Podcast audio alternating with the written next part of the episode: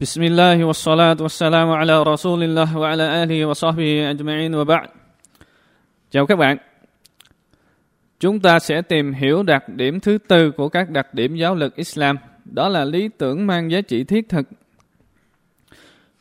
Và đa số hệ thống giáo lực do con người thiết lập ra đều có xu hướng của chủ nghĩa lý tưởng không thực tế Lý tưởng thần khiết của triết học gia Platon đã vượt quá tâm trí và ngoài bút của mình – và trong thực tế nó đã khiến xã hội đi ngược lại với sự thần khuyết. Bởi lẽ ông ta chỉ dựa theo sự thích nghi của bản thân mình cùng với những nguyên tắc hiện hành mà muốn những thực tế nặng nề phải khuất phục. Ông trong lúc xã hội phương Tây đã bất lực vì không tìm thấy biện pháp nào có thể cản trở việc uống rượu, quan hệ tình dục bừa bãi hay những việc làm đồi bại để rồi cuối cùng những sự việc đó đã trở nên hợp pháp, tức là hợp thức hóa đối với mọi người. Nó hủy hoại và đe dọa đến sự tồn tại của loài người bởi hậu quả bệnh tật và một xã hội thối nát. Để xác thực về những gì Nabi Muhammad sallallahu alaihi wasallam đã thông điệp là lời di vấn của người.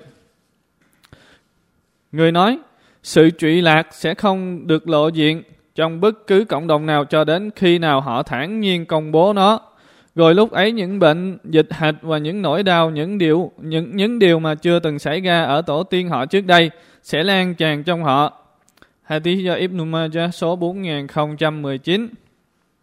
Còn đối với Islam thì nó là một tôn giáo của lý tưởng mang giá trị thiết thực bởi các thực tế của nó đều dựa trên bản chất sinh tồn tự nhiên của con người. Diễn ra hàng ngày và lý tưởng của nó là nhằm mục đích cải thiện cộng đồng và xã hội và không chấp nhận cùng tồn tại song song với sự sai quấy và trụy lạc. Lý tưởng của nó luôn phù hợp với bản chất tự nhiên cũng như các nhu cầu thực tiễn của con người. Cái mà Allah hiểu rõ và vi định phù hợp với nó, Ngài phán. Há đứng tạo hóa không biết gì trong khi Ngài là đứng am tường và thông lãm mọi điều hay sao? Chương 67 An-Mun câu 14 bởi vậy Islam không hề bảo phải kiềm hãm bản năng tình dục mà nó luôn khuyến khích thực hiện trong phạm vi lành mạnh và tốt đẹp, đó là kết hôn và nó cũng không bắt ép đôi nam nữ phải cam chịu sống đời sống vợ chồng với nhau nếu như cuộc sống đôi lứa của họ không thể duy trì được nữa bằng cách là nó cho phép chia tay nhau theo lực ly dị Allah phán. Và nếu hai vợ chồng nhất định thôi nhau thì Allah sẽ làm cho đôi bên giàu có với thiên lộc của Ngài. Và Allah là đứng rộng lượng và rất mực sáng suốt chương 4 An-Nisa câu 130. Islam không sai bảo đánh trả lại má bên trái đối với ai đã đánh má bên phải, mà nó chỉ quy định phản hồi lại với những gì tương ứng với điều xấu đã gây ra và ngăn chặn kẻ xấu tiếp tục hành động. Tuy nhiên, nó cũng yêu thích và vẫn khuyến khích sự xí xóa, thông cảm và tha thứ. Ông ló đứng tối cao phán rằng, Trả hoán bằng ngoán tương tự, tuy nhiên người nào rộng lượng bỏ qua và giải hòa thì phần thưởng của y sẽ ở nơi Allah. Quả thực Ngài không yêu thương những kẻ làm điều bất công sai trái. Và chắc chắn những ai tự vệ sau khi bị áp bức thì không có lý do gì để khiển trách họ. Chương 42 Ashura câu 40 câu 41 và sự kết hợp giữa thực tế với khuôn mẫu lý tưởng đã chiến thắng, đã chiếu sáng cho cơ cấu Islam trong việc điều trị các căn bệnh cũng như chứng chỉnh các tội lỗi và sai quấy nghiêm trọng của xã hội. Cũng như khi Nabi Muhammad sallallahu alaihi wasallam được phái đến cho một cộng đồng nghiện uống rượu, thì quá trình nghiêm cấm rượu trước tiên là phơi bày rõ tác hại của nó, để cho những người biết phân tích có viết tâm và hy vọng suy ngẫm. Ngài phán, Họ hỏi ngươi Muhammad về rượu và cờ bạc, hãy bảo họ, trong hai điều đó vừa có một tội lớn vừa có một cái lợi cho nhân loại nhưng tội của hai thứ đó lớn hơn cái lợi của chúng mang lại và họ lại hỏi ngươi, phải chi dùng cái gì để làm việc thiện? Ngươi hãy bảo họ, những gì còn lại sau khi đã thỏa mãn những nhu cầu cần thiết, đó là những lời mặc khải mà Allah đã trình bày rõ cho các ngươi. Mong rằng các ngươi biết suy ngẫm, chương 2 Al-Baqarah câu 219.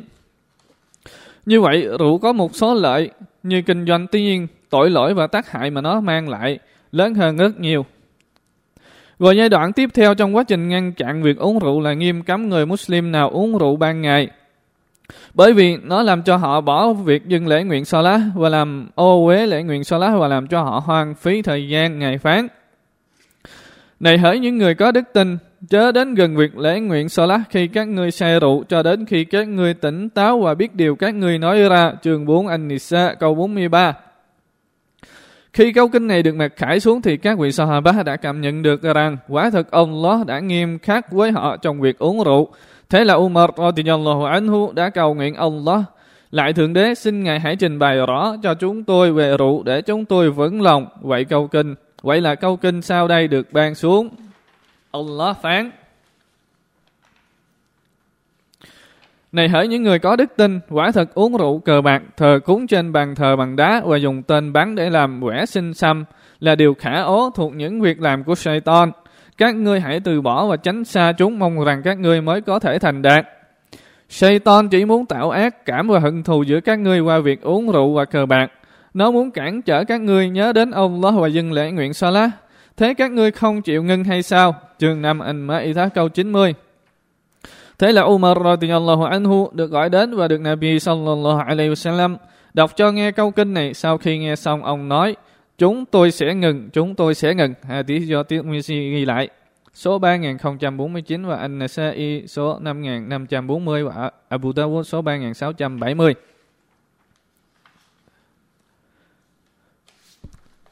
Và mẹ của những người có đức tin bà Aisha radhiyallahu anha nói, quả thật phần đầu tiên được mặc khải của kinh Quran là những chương anh Mufassin tức là phân biệt nói về thiên đàng hoặc hỏa ngục. Rồi cho đến khi mọi người đã giác ngộ được Islam thì những quy định halal được phép và haram nghiêm cấm mới được mới được mặc khải xuống. Còn nếu điều đầu tiên được mặc khải xuống không được uống rượu thì chắc chắn họ sẽ nói chúng tôi không bao giờ bỏ rượu. Còn nếu mặc khải xuống không được làm điều zina quan hệ nam nữ ngoài hôn nhân thì chắc chắn họ sẽ nói chúng tôi sẽ không bao giờ bỏ, việc Sina and Bukhari. Đối với điều này cũng như những gì khác, một nhà đông phương học nổi tiếng Joseph Chad, giảng, giảng viên bộ môn nghiên cứu Islam tại trường đại học Oxford, và Leiden đã kêu gọi trong cuốn sách của ông có nhan đề các di sản của Islam.